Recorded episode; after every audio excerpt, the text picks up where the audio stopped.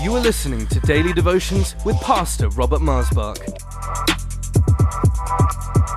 We believe that these devotions will encourage and strengthen you. So tune in, connect, and be blessed. For any more information, please visit us online at lifechurchuk.org. Welcome to Life Devotions. Thank you for joining me today. Be merciful to me, a sinner. And I know that this is Christmas time, in which this devotion has come out first here in December. And, and that you may go, Pastor, be merciful to me, a sinner, on Christmas. Yes, absolutely, because look what it says here in Matthew chapter 1 when the angel of the Lord comes to Joseph and he speaks to him. And he says to, to Joseph that that which is conceived in Mary, your wife, is of the Holy Spirit.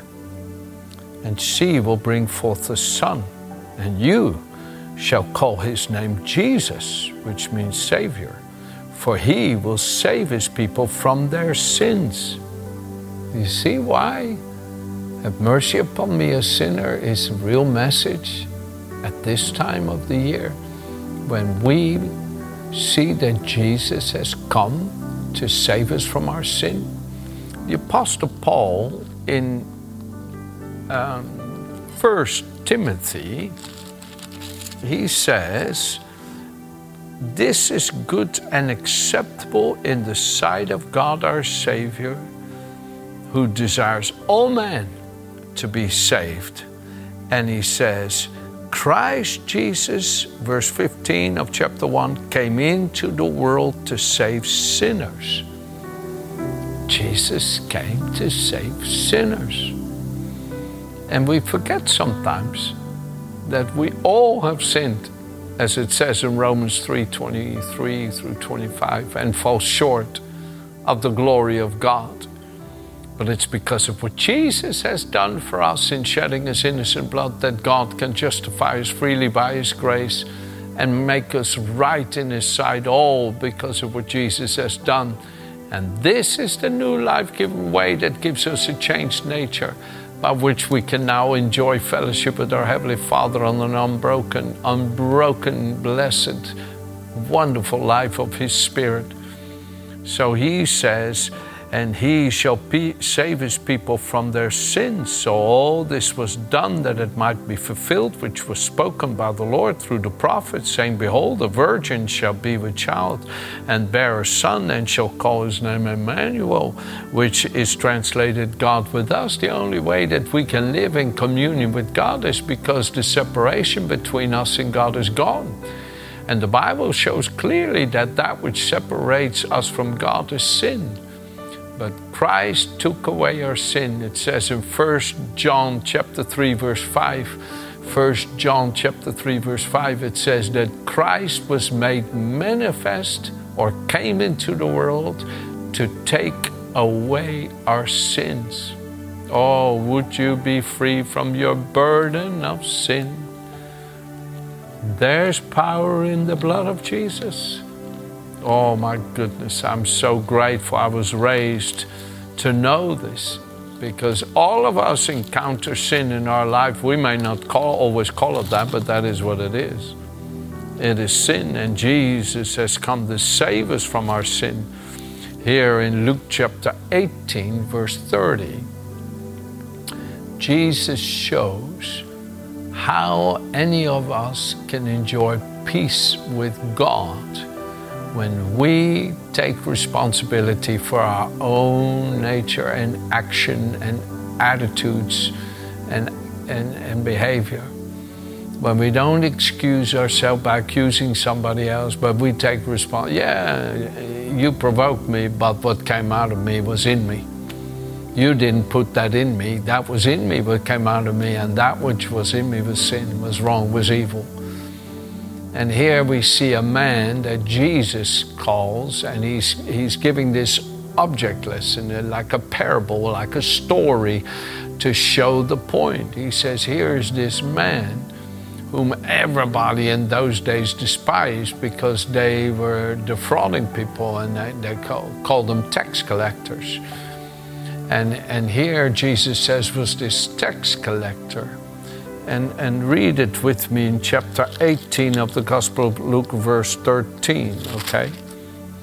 And Jesus says this tax collector is standing afar off in other words, yeah, there was no room for him among us because everybody didn't want to know him because he was such a such a fraud, such a take advantage of other people, and and people don't like that.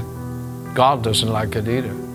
He doesn't like it when we defraud other people and think that that is fun to prosper that way. God, hates it. I was in a store and I was I, I was handed back the cash. this is some years ago. And I looked at it and I thought, that's too much. And I counted it and I said, You gave me 15 pounds too much. He said, Well, that, you just prospered. I said, That is not a way I look to prosper. No, my Father in heaven takes care of that. No, I would never want to prosper in taking advantage of you. And I handed it back to him and he was shocked. He was shocked. But, folks, we should not ever seek to prosper by, the disadvan- by disadvantaging others or by not paying salaries as we ought or anything like that. The Bible has sharp things to say about these things. And the tax collector was standing afar off. Jesus said, and he would not so much as raise his eyes to heaven. He was so ashamed of himself but beat his breast, saying, O God, have mercy upon me, a sinner. And Jesus said, I tell you that this man went down to his own house justified. He went home right in God's sight. You know, David says, I think it's David in Psalm 130, if the Lord would regard iniquity, then who can stand? but there's forgiveness with God so that you so that he might be feared. He says in Psalm 32, oh, it is one of the most amazing psalms, Psalm 32. And the Apostle Paul uses that psalm. Blessed is he whose transgression is forgiven, whose sin is covered. Blessed is the man to whom the Lord does not impute iniquity and in whom spirit there is no deceit. In other words, there's nothing in him that he has to hide from God because God has cleared his record. God has forgiven him. He said, And for this cause, everyone who's godly shall pray to you in the time when you may be found. Surely in the flood of great waters they shall not come near him. In other words, surely in the troubled times, the troubled times will not be able to overtake him, for the Lord is with him. You see, and this is the amazing thing about God that there's forgiveness with Him and that we can come to Him and find that forgiveness. Oh Lord, have mercy upon me, a sinner. It is such a good thing to be able to get to that place where you can find forgiveness with God. And it is available, but you gotta sometimes really go for it because it has to do with your own heart. You see, David says here in this same Psalm 32, he says, When I kept silent, in other words, when I would not admit my sins, my bones grew old through my groaning all day long. People call it depression, heaviness. I, I, I felt heavy, my bones grew old, I felt heavy inside, down, depressed inside. I'm not saying all depression is a cause of sin, but often it's the unwillingness to come to God and really seek Him in prayer that, that causes us to have a hard time to break loose from it. He said, Through my groaning all day long, for day and night your heaven was heavy upon me, my vitality was turned into the drought of summer, until I acknowledged my sin to you and my iniquity I stopped hiding, my crookedness, deceitfulness, I stopped hiding it. And I said, I will confess my sins to the Lord, my transgressions. And you forgave me the iniquity of my heart, the deceitfulness of my heart. You forgave me. Oh my goodness, how wonderful it is to know there's forgiveness with God. There's forgiveness with God. And what a wonderful thing when you know that. You know, and I, Jesus shares in, in, in, in the scripture here that we should come to God while there's time to be forgiven and that we shouldn't hide it. But I had a time in my life, well, I can't remember now, maybe I was maybe 28 or so, 27. And every day I would go on my face and say, Lord, I did it again, I again got angry, or Lord, again I had a bad attitude, or Lord, again. And I kept crying out to him and I said, Father, I know that no matter how many times I come, you will forgive me, but how many more times do I have to come, Lord, before you transform me? And I want to say to you, don't stop coming. Keep coming, keep coming, keep humbling your heart. I guarantee you that the Lord will work the transformation. I said, Lord, how many more times do I have to apologize for this before I stop stumbling in this way? And the Lord brought me through it, and praise God, those things are dealt with.